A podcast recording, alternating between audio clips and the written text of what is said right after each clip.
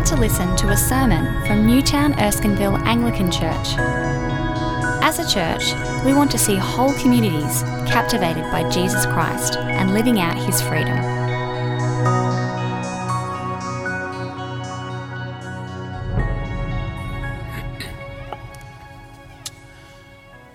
Though Abraham arouses my admiration, he at the same time appalls me.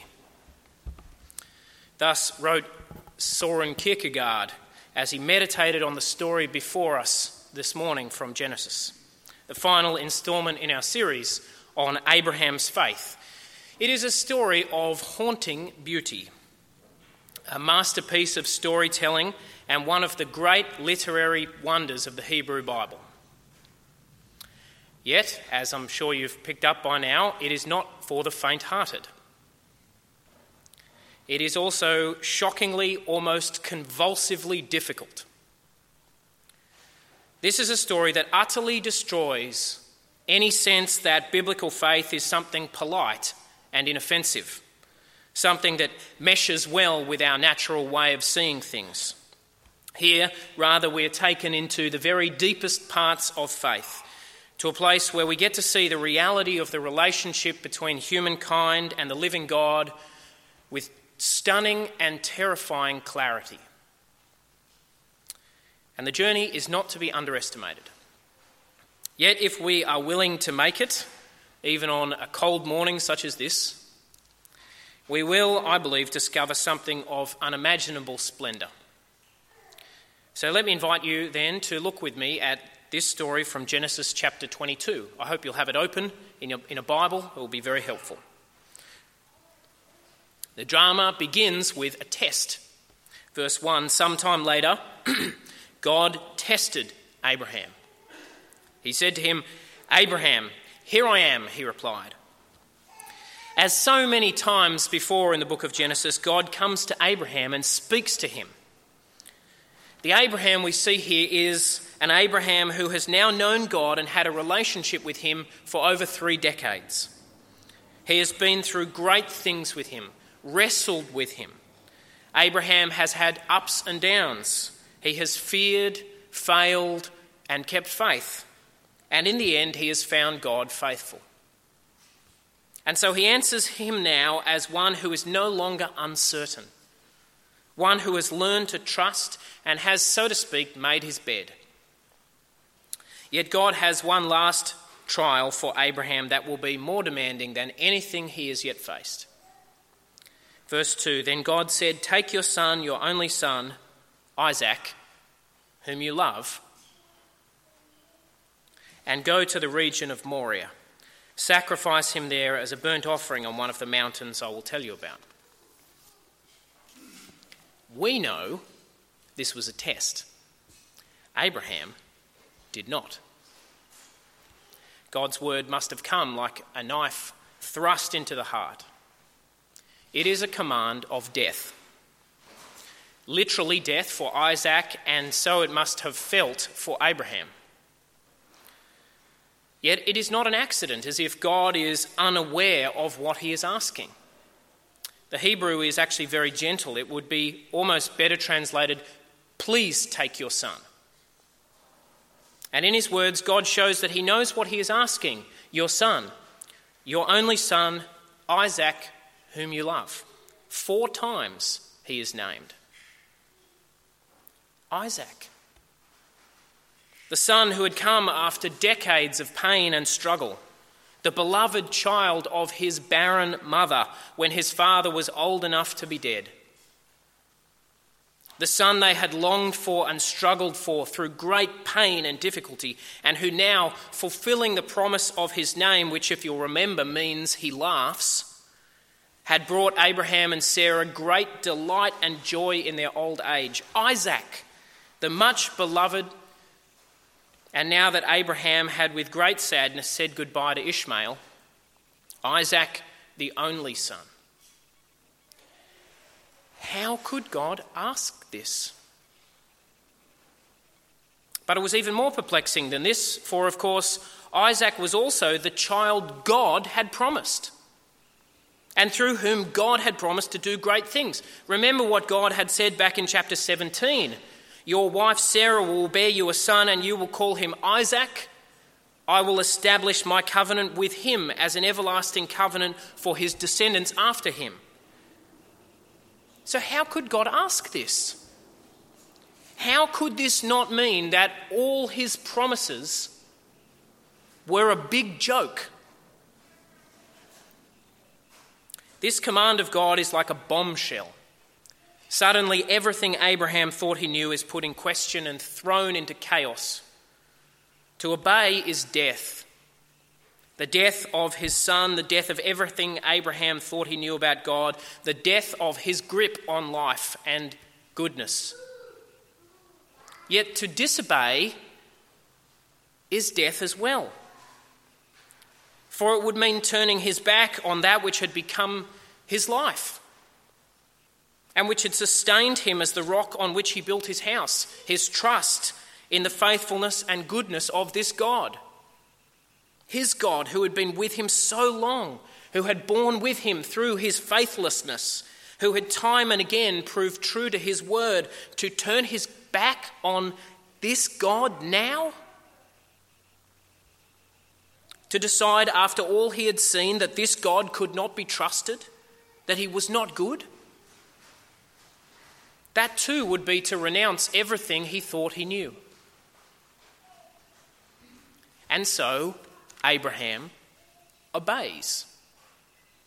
He chooses to trust the God he has come to know and who has never yet let him down. He chooses this even in the face of this unfathomable command. That means death. Because he trusts this God who speaks to him. Because he trusts this God who speaks to him, he steps out into a great darkness where every foothold slips away, and without knowing how this can mean anything other than the end of everything he knows. Verse three, early the next morning, Abraham got up and saddled his donkey. He took with him two of his servants and his son Isaac. When he had cut enough wood for the burnt offering, he set out for the place God had told him about. I think the order of Abraham's actions shows his distress. Only after he has gotten everyone ready does he think to collect wood. Or perhaps it is because he has been putting off that terrible preparation.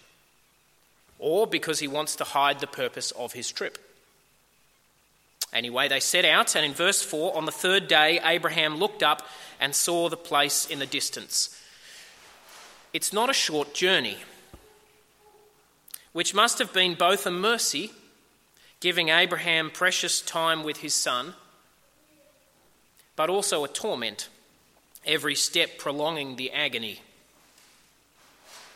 Finally they approach, and in verse five, he said to his servants, "Stay here with the donkey while I and the boy go over there. We will worship, and then we will come back to you." Now that statement is strange. Uh, is it, and it could be, simply a smokescreen to prevent the servants from knowing the horrifying and appalling truth? Perhaps. Abraham clearly does want to keep the purpose of this journey a secret. Yet is there also something more in this? A faint hope that somehow something in this situation must be going to shift. Perhaps.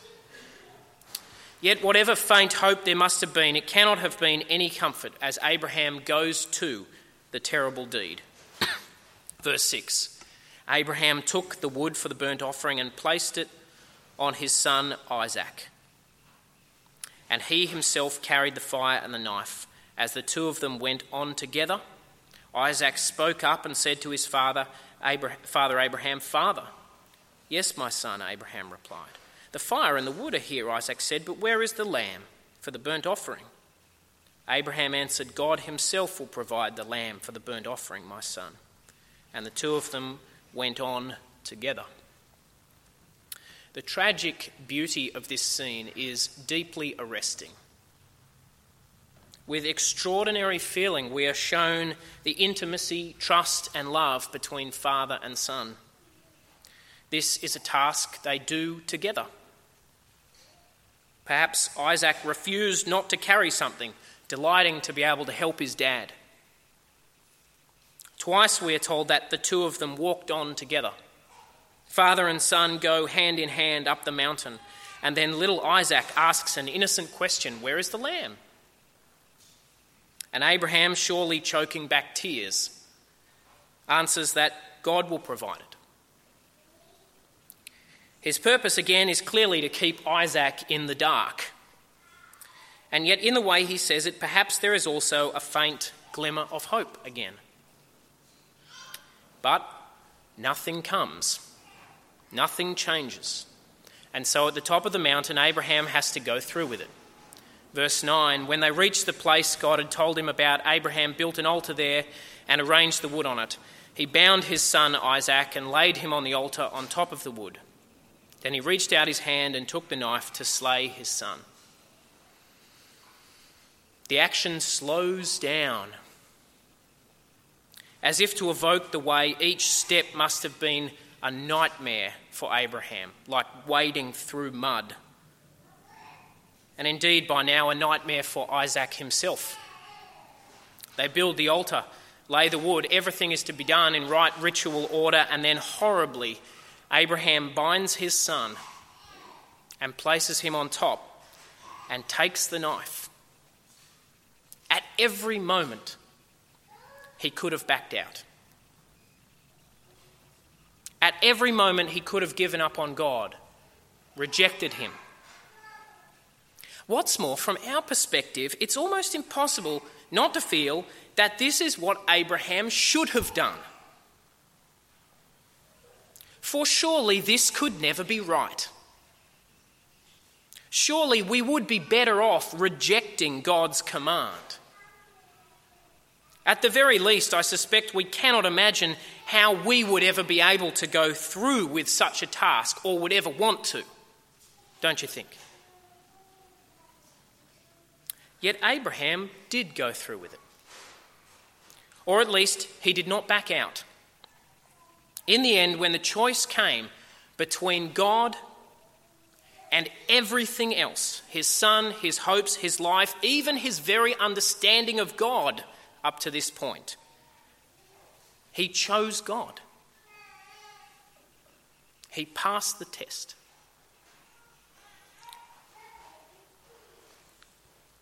And then suddenly Abraham is spared from having to go through with it. Verse eleven, but the angel of the Lord called out to him from heaven, "Abraham, Abraham!"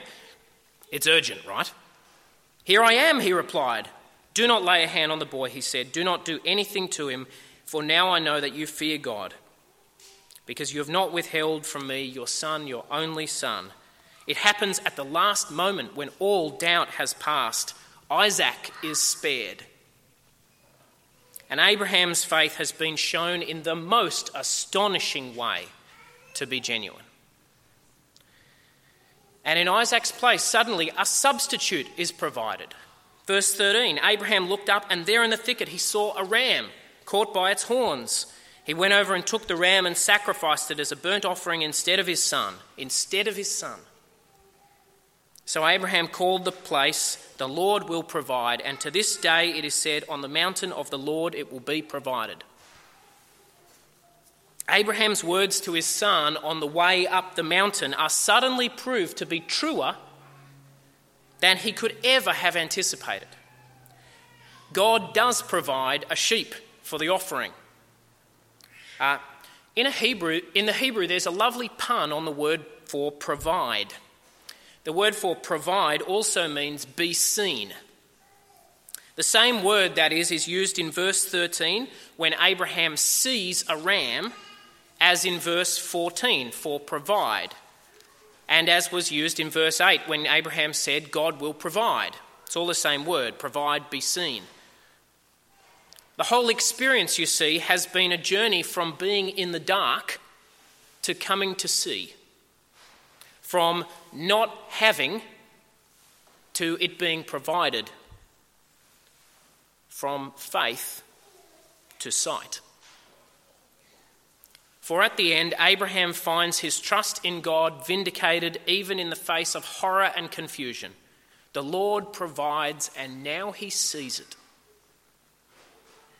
And finally, in response to Abraham's faith, God confirms his covenant with Abraham in the most astonishing terms. Verse fifteen, I swear by myself, declares the Lord, that because you have done this and have not withheld your son, your only son, I will surely bless you and make your descendants as numerous as the stars in the sky and as the sand on the seashore.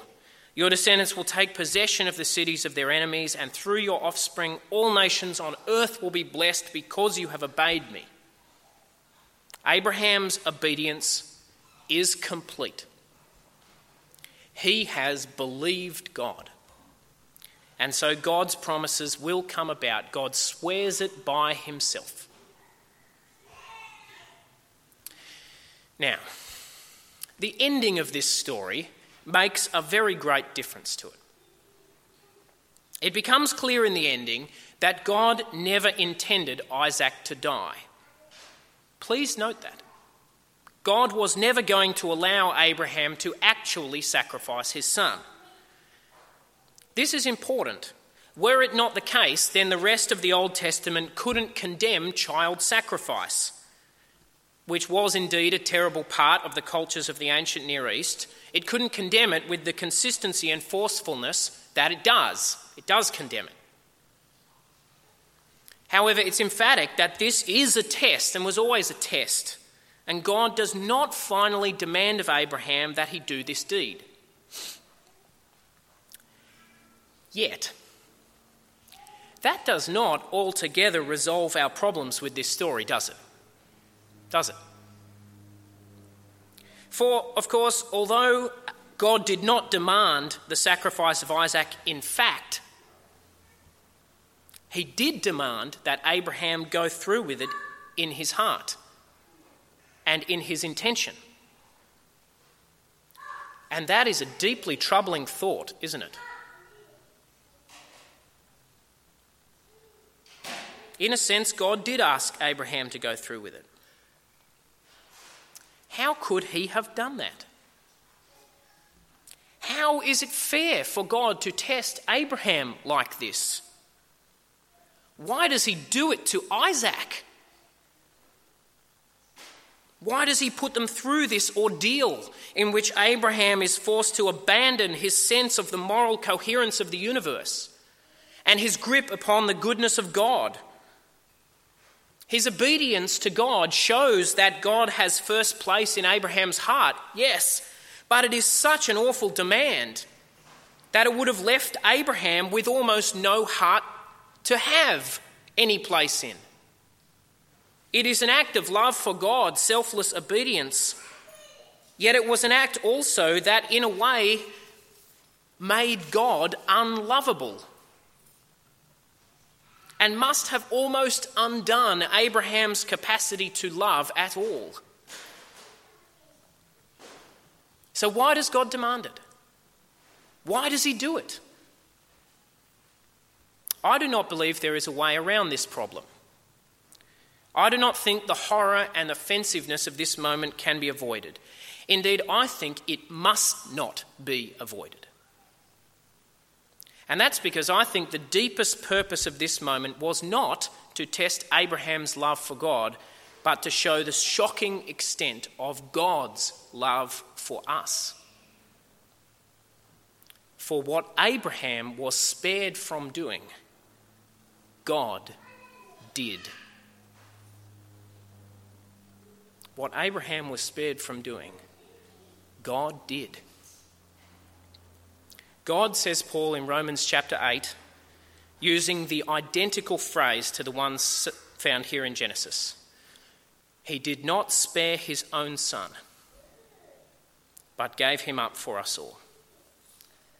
Jesus was the beloved Son of God the Father, his only son.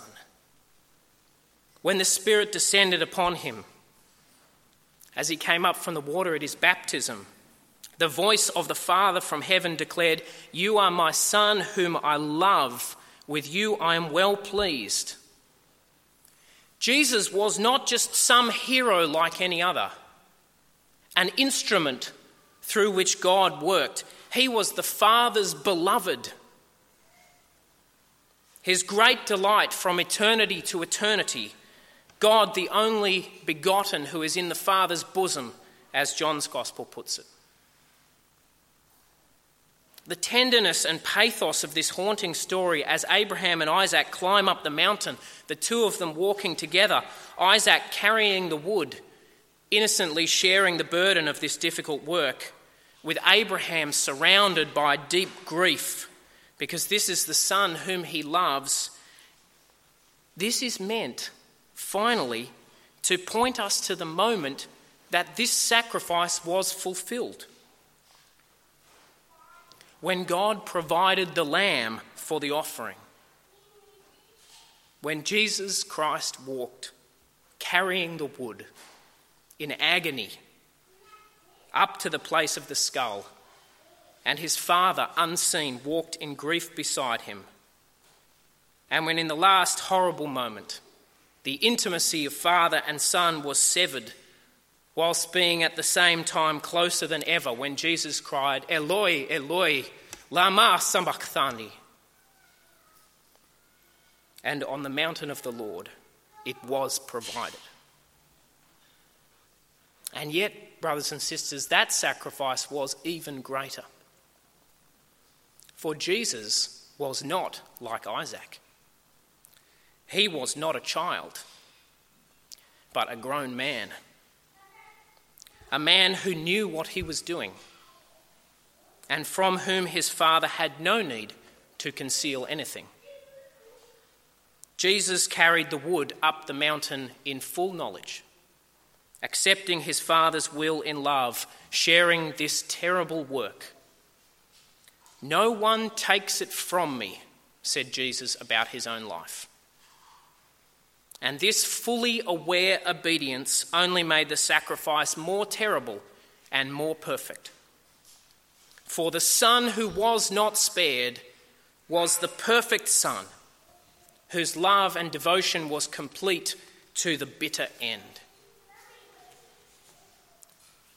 In the story of Abraham and Isaac, we have a window onto the shocking heart of the cross of Christ. The love of the Father for the Son he was giving up, and the love of the Son for the Father he obeyed.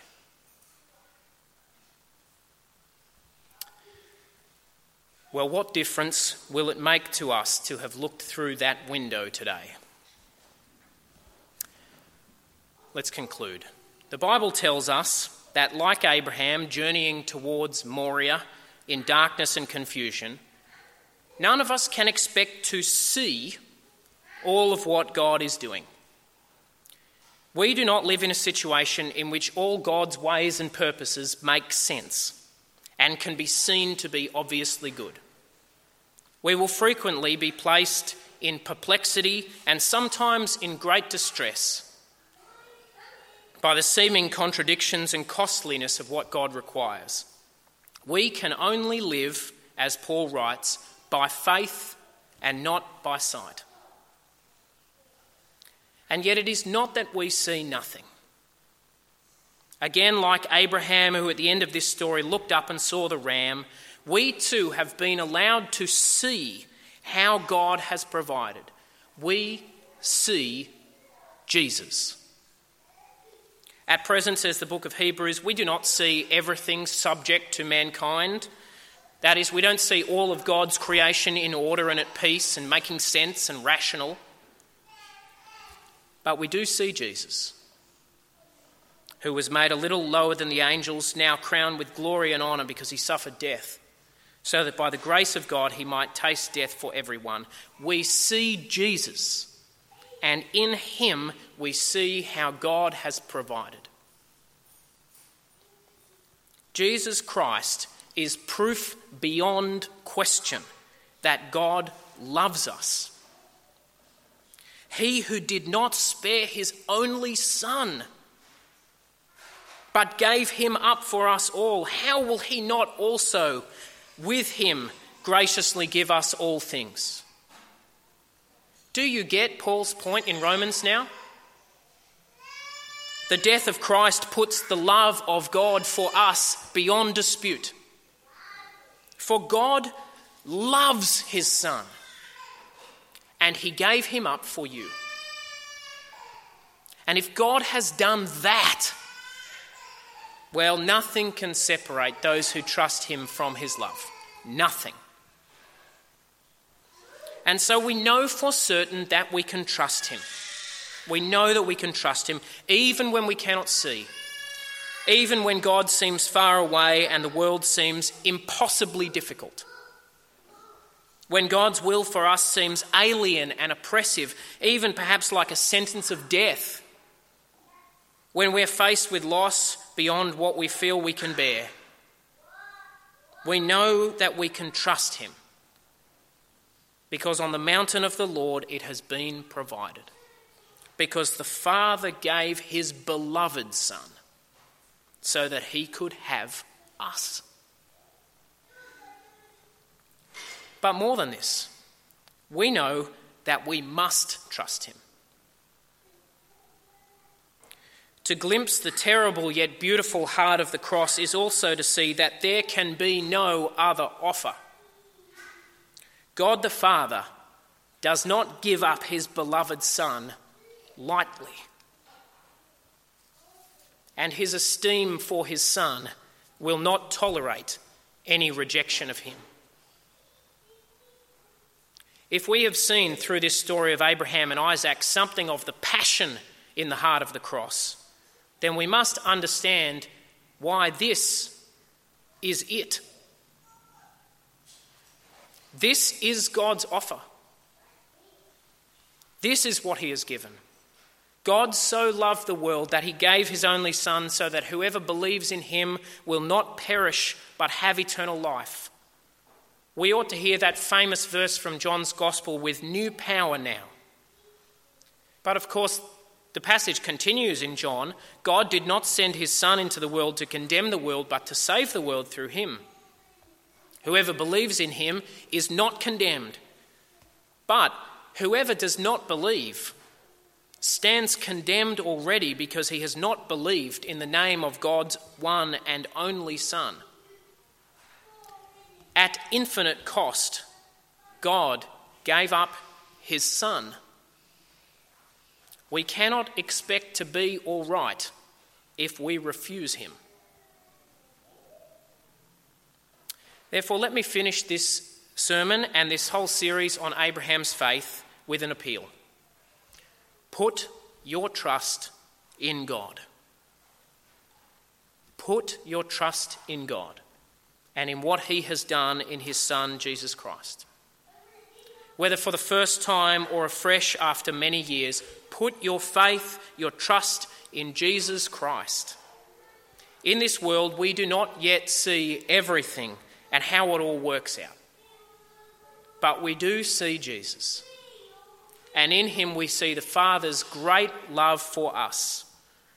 And that great provision can, and indeed it must, lead us to faith like the faith of Abraham. Amen.